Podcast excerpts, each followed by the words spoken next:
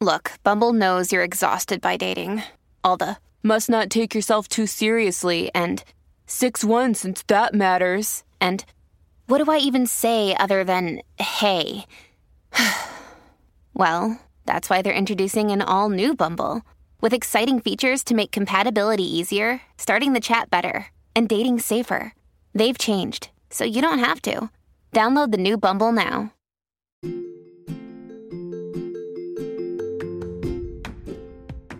Hello, friends, and welcome back to the British Royal Fanatic Podcast. I'm Hayden, your American friend with a passion for British royal history. Before we get into things today, we do have a few more updates. The condition of Prince Philip seems to have gotten a little scary, I'm not gonna lie. After I posted the episode on Monday, there was a whole slew of updates regarding him posted not only by the royal family official social media, but also by other news outlets.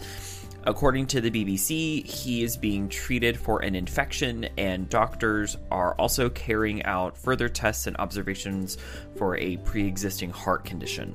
He was first taken about two weeks ago to King Edward VII Hospital, but has since been transferred to St. Bartholomew's Hospital. It is said that he's responding well to treatments and that he's comfortable. And somewhere towards the end of last week, beginning of this week, he was on the phone with Prince Charles briefly, and the entire family's on pins and needles. It was reported that on Wednesday, the Duchess of Cornwall made a statement that said the treatments are going well, he's doing all right, but that he's in pain at times and that the treatments can sometimes hurt. So everybody's on pins and needles regarding the Duke of Edinburgh. He's almost 100 and he's been in hospital for almost two weeks now. And I saw a news source post that royal commentators are saying the fact that he's spending so much time in hospital and given his age and how long he's been away from public life is a little concerning. So everybody's on pins and needles and here at the podcast we wish him well and hope he makes a speedy recovery. Additionally, at the end of this week, there is the big tell all interview with the Duke and Duchess of Sussex and Oprah. The interview is titled Oprah with Meghan and Harry, and some small clips have been released into the public sphere to tease. Prince Harry talks about how he can't imagine the pain of leaving the royal family alone, like what his mother, Diana, Princess of Wales, went through. And there was a sensitive moment there where he says that he's glad that they had each other.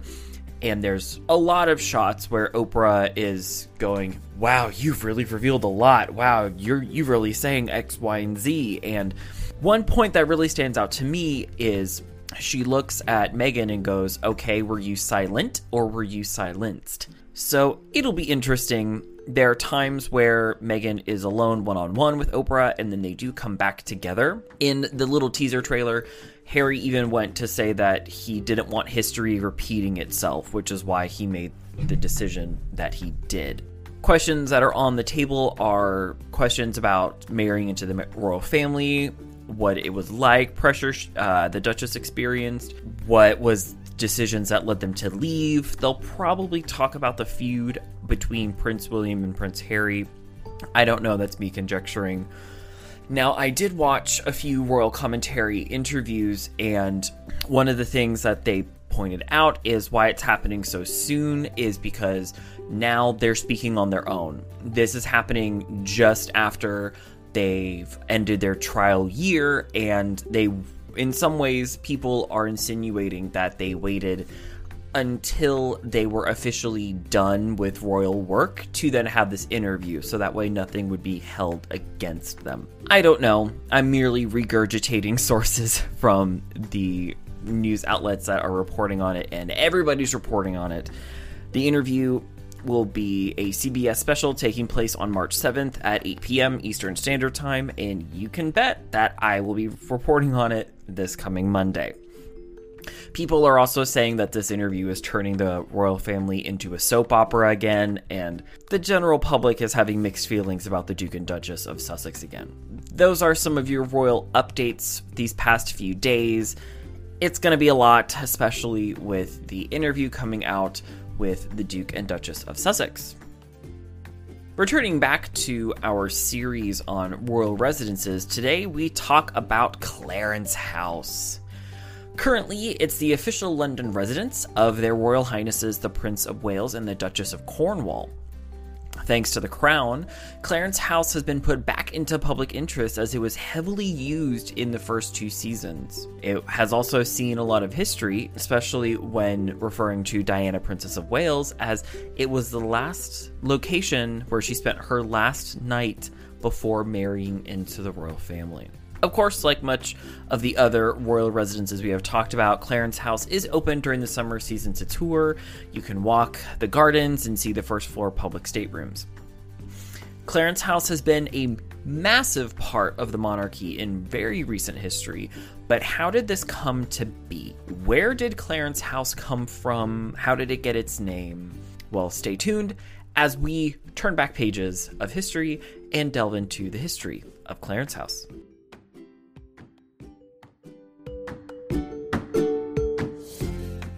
Another day is here, and you're ready for it. What to wear? Check. Breakfast, lunch, and dinner? Check. Planning for what's next and how to save for it? That's where Bank of America can help. For your financial to-dos, Bank of America has experts ready to help get you closer to your goals. Get started at one of our local financial centers or 24-7 in our mobile banking app. Find a location near you at bankofamerica.com slash talk to us. What would you like the power to do? Mobile banking requires downloading the app and is only available for select devices. Message and data rates may apply. Bank of America and a member FDIC.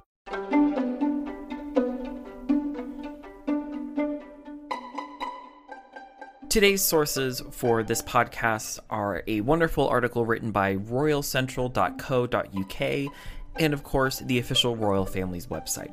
Clarence House is located on the Mall in the city of Westminster, London. The four story building is actually attached to St. James's Palace and is less than a five minute walk from Buckingham Palace. That's one thing that was interesting interesting to me that it's attached to St. James's Palace.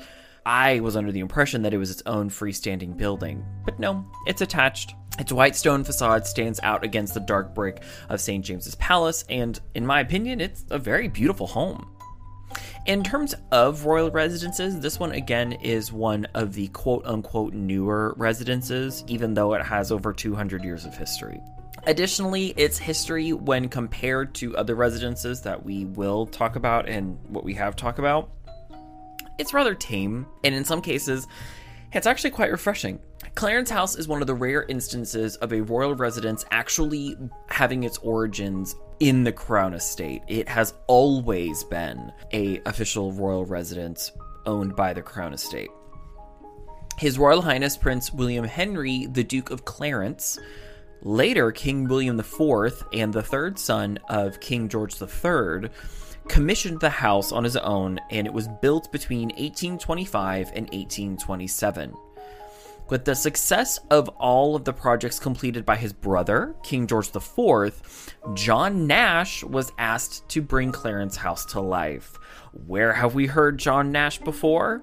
I can hear you shouting, it was Buckingham Palace, yes.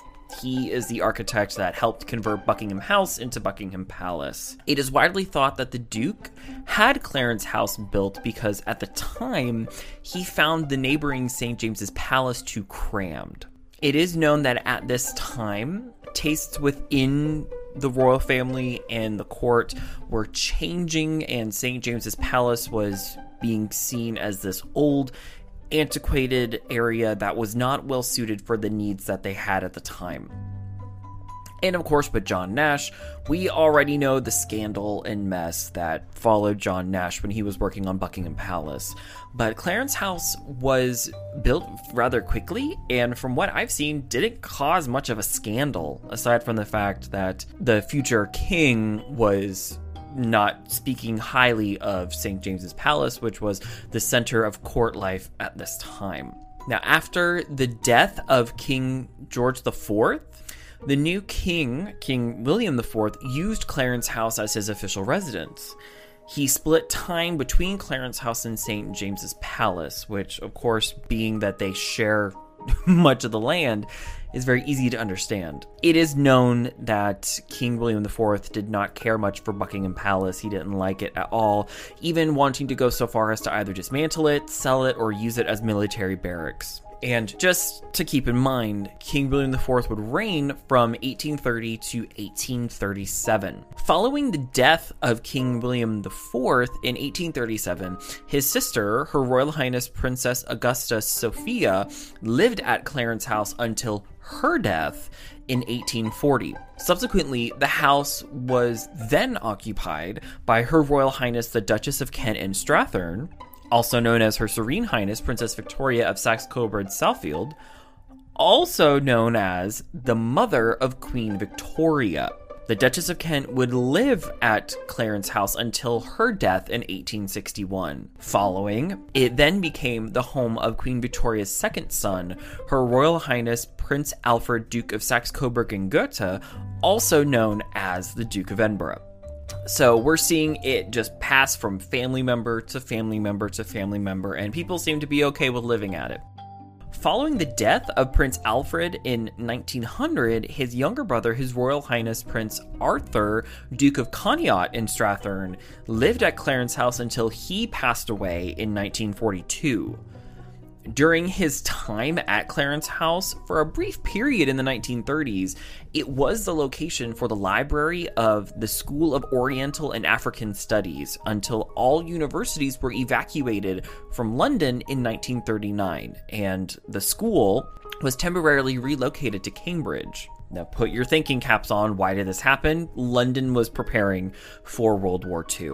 During World War II, the house was badly damaged during the bombings of, of the Blitz. And after the death of His Royal Highness the Duke of Connaught in 1942, it was used by the Red Cross and St. John's Ambulance Brigade as their headquarters for the remainder of the war as we enter into a post World War II Britain, we now get to see this newly married couple. They were known as their Royal Highnesses, the Duke and Duchess of Edinburgh, Princess Elizabeth, and Prince Philip. You guessed it, the current monarch and her consort. They moved into Clarence House shortly after their wedding in 1947. Of course, the house needed a massive refurbishment not only to repair it from the war being used by the Red Cross and St. John's Ambulance Brigade, but also to make it a home. It hadn't been used as a home in a few years and it needed a lot of updates. Regarding Clarence House, Princess Anne was born there in 1950. Between their life at Clarence House and their time spent at Malta, the this was a wonderful time of bliss for the couple. They were a happy couple. They loved their time at Clarence House. Not only has the show The Crown depicted how happy they were at Clarence House, but it was true. They really liked it. But of course, they had hopes of spending more time there than what they got. Unfortunately, the bliss and happiness would be short lived, as upon the death of King George VI and the ascension of the new Queen Elizabeth II in 1953, they moved out of Clarence House and into Buckingham Palace. I have read in the book Elizabeth, um, Elizabeth the Queen by Sally Bedell Smith that it is true that they were a little bit reluctant to want to leave Clarence House. They wanted to try to follow in King William IV's footsteps and live at Clarence House, but have all official business be at Buckingham Palace. But Britain was in a very precarious state. They were still feeling the effects of World War II, and the monarchy was still feeling the effects of the abdication. So ultimately, they succumbed to pressure and moved into Buckingham Palace. With this new transition into a new sovereign, the Queen Mother and Princess Margaret left Buckingham Palace and took up residence at Clarence House. Princess Margaret would move out of Clarence House and into Kensington Palace, apartment 1A, in 1960, following her marriage to Anthony Armstrong Jones. Also, in the book Elizabeth the Queen by Sally Bedell Smith, there's a fun anecdote that makes me giggle. Apparently, the Queen Mother was not too keen in leaving Buckingham Palace. She liked her time there, and of course, she was Queen Consort. And now she was the queen mother, and a lot of her influence and power within the family was being reduced because Queen Elizabeth was now the head, Queen Elizabeth II. Apparently, the story goes, she was very reluctant to leave Buckingham Palace, and in order to get the message across, they had to slowly move things out of her apartments, shut electricity off, pull paintings out, furniture, turn the heat off, in some ways force her out of Buckingham Palace. She did not want to leave Buckingham Palace at first. But eventually, she did find happiness at Clarence House and she lived there for a long time. She's one of the longest residents to have ever lived at Clarence House. The Queen Mother would reside at Clarence House until her death in 2002. That's from 1953 until 2002. After, of course, after a period of mourning and updating the house, the Prince of Wales moved in in 2003, and it has been his official London residence ever since. Both Prince William and Prince Harry have resided at Clarence House for very short periods of time. Prince William lived there from 2003 to 2011, and Prince Harry lived there from 2003 to 2013. The home has seen a lot of updates in terms of structure, staff areas, private bedrooms, and gardens, and I believe the fence has seen some updates. But in large part, from what I've been told, the public rooms on the first floor resemble a lot of how the Queen Mother left it when she resided there for so long. In some ways, it is a way to pay homage to the Queen Mother, as she was a big part of the monarchy. In pop culture, we have seen Clarence House the most thanks to Peter Morgan's The Crown. It was a very important backdrop in season one and season two but we have seen it from time to time appear in season three and season four, but the importance of the building isn't felt anymore as the family gets older and the storyline shifts. That's that's not where they want to focus things anymore. And it's Peter Morgan's show. He does what he wants. Of course, they couldn't use the real house for Clarence House because, of course. So instead, they used parts of High Cannon's house in um, Hertfordshire as a stand in we can see mainly it's the foyer and this study and sitting room area that we see in The Crown a lot, depicting Clarence House. The exterior was shot on a soundstage and digitally put in, much like what they do with 10 Downing Street and Buckingham Palace. They have sound stages where they can cross light and green screen and digitally bring it to life when in reality they're not using the real Clarence House at all. Currently, as England is still in lockdown, I haven't heard anything regarding whether the Prince of Wales or the Duchess of Cornwall have gone back to Clarence House. As far as I'm aware, they've been spending more of their time at either Highgrove or at Birkhall because it's away from the city, it's around not a lot of people, and they can be safer quarantining there. When they are working, the principal rooms on the first floor are where the Prince of Wales and the Duchess of Cornwall do most of their work. They're used for receptions and other official entertaining where they will receive official visitors to the UK, sometimes foreign ambassadors. Charities meet there in those first floor staterooms, which of course you can tour. Regarding history, Clarence House has seen a lot. Aside from the birth of the Princess Royal being used in World War II, surviving the Blitz. Diana, Princess of Wales, had some pretty impactful moments at Clarence House. In her interview on Netflix, Diana, in her own words, she briefly talks about Clarence House being cold and no one came to help her, which I can understand. It was very intimidating for her. But it was the last night she spent as a quote unquote free woman. She she had time with her sisters, and she was, of course, panicking, as we know um, history. But also, it was at Clarence house where she received the famous note in flowers from, at the time, Camilla Parker Bowles. Uh, Camilla sent her a letter congratulating her on her engagement and can't wait to see the ring. But it was postmarked before it all happened, and they went out to lunch, and we all know the story. Additionally, in 2011, Prince William and Prince Harry spent time and that's where they left from in order to go to Westminster Abbey for the wedding of Prince William to Catherine Middleton. And it's also there where the couple eventually went back to so that Catherine could change out of her wedding dress into her reception dress. And there's this famous news footage of the Prince of Wales, the Duchess of Cornwall, and the newly married, the Duke and Duchess of Cambridge, coming down the stairs, and she's in her other white Alexander McQueen gown. In the traditional summer season, Clarence House is open to the public, much like Buckingham Palace, Windsor Castle, the Palace of Holyrood House, and so forth.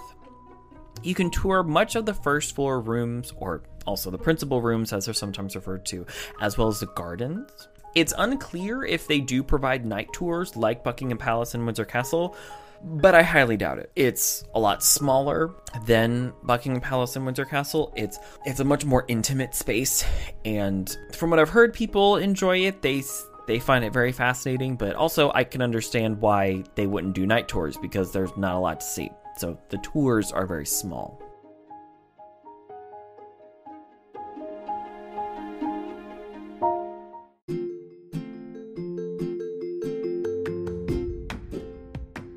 Hello, friends, and welcome back to the British Royal Fanatic Podcast.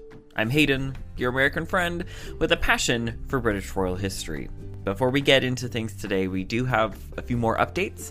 The condition of Prince Philip seems to have gotten a little scary, I'm not gonna lie.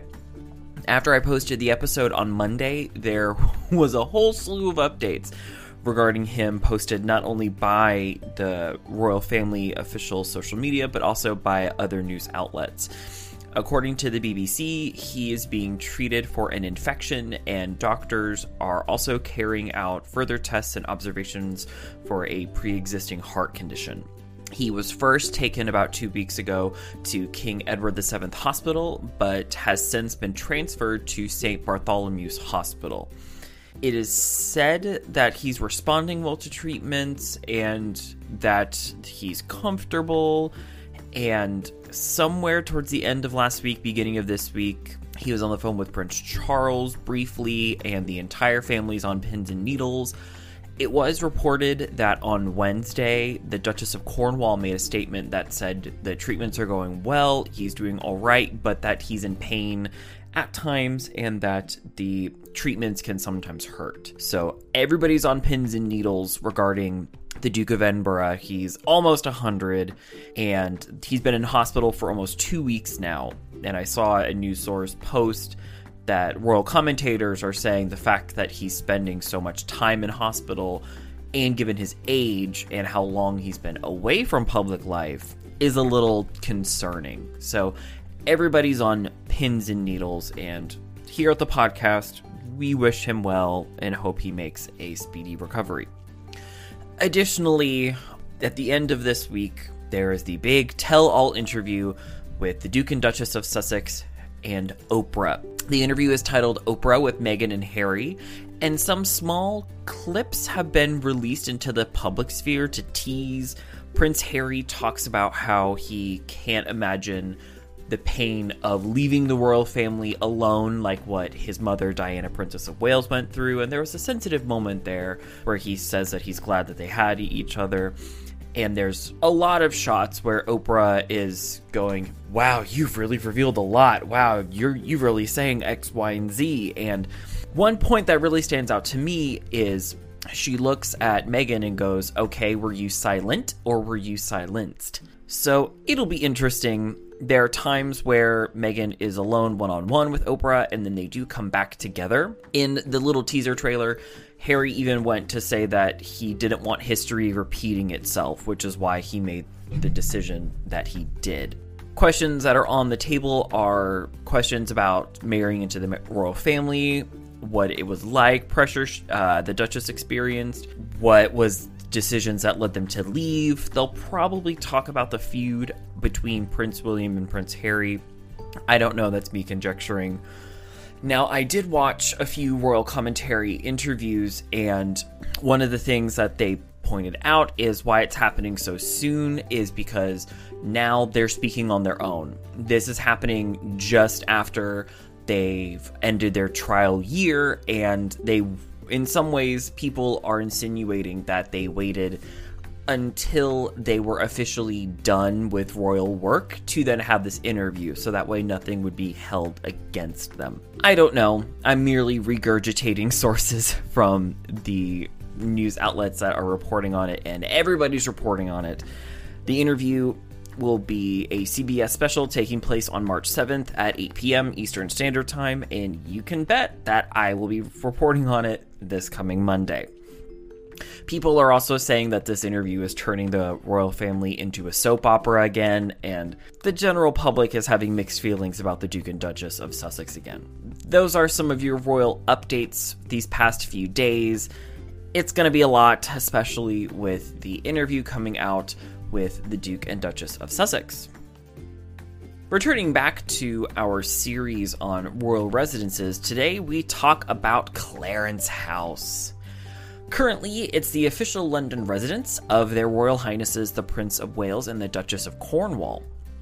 Thanks to the Crown, Clarence House has been put back into public interest as it was heavily used in the first two seasons. It has also seen a lot of history, especially when referring to Diana, Princess of Wales, as it was the last location where she spent her last night before marrying into the royal family.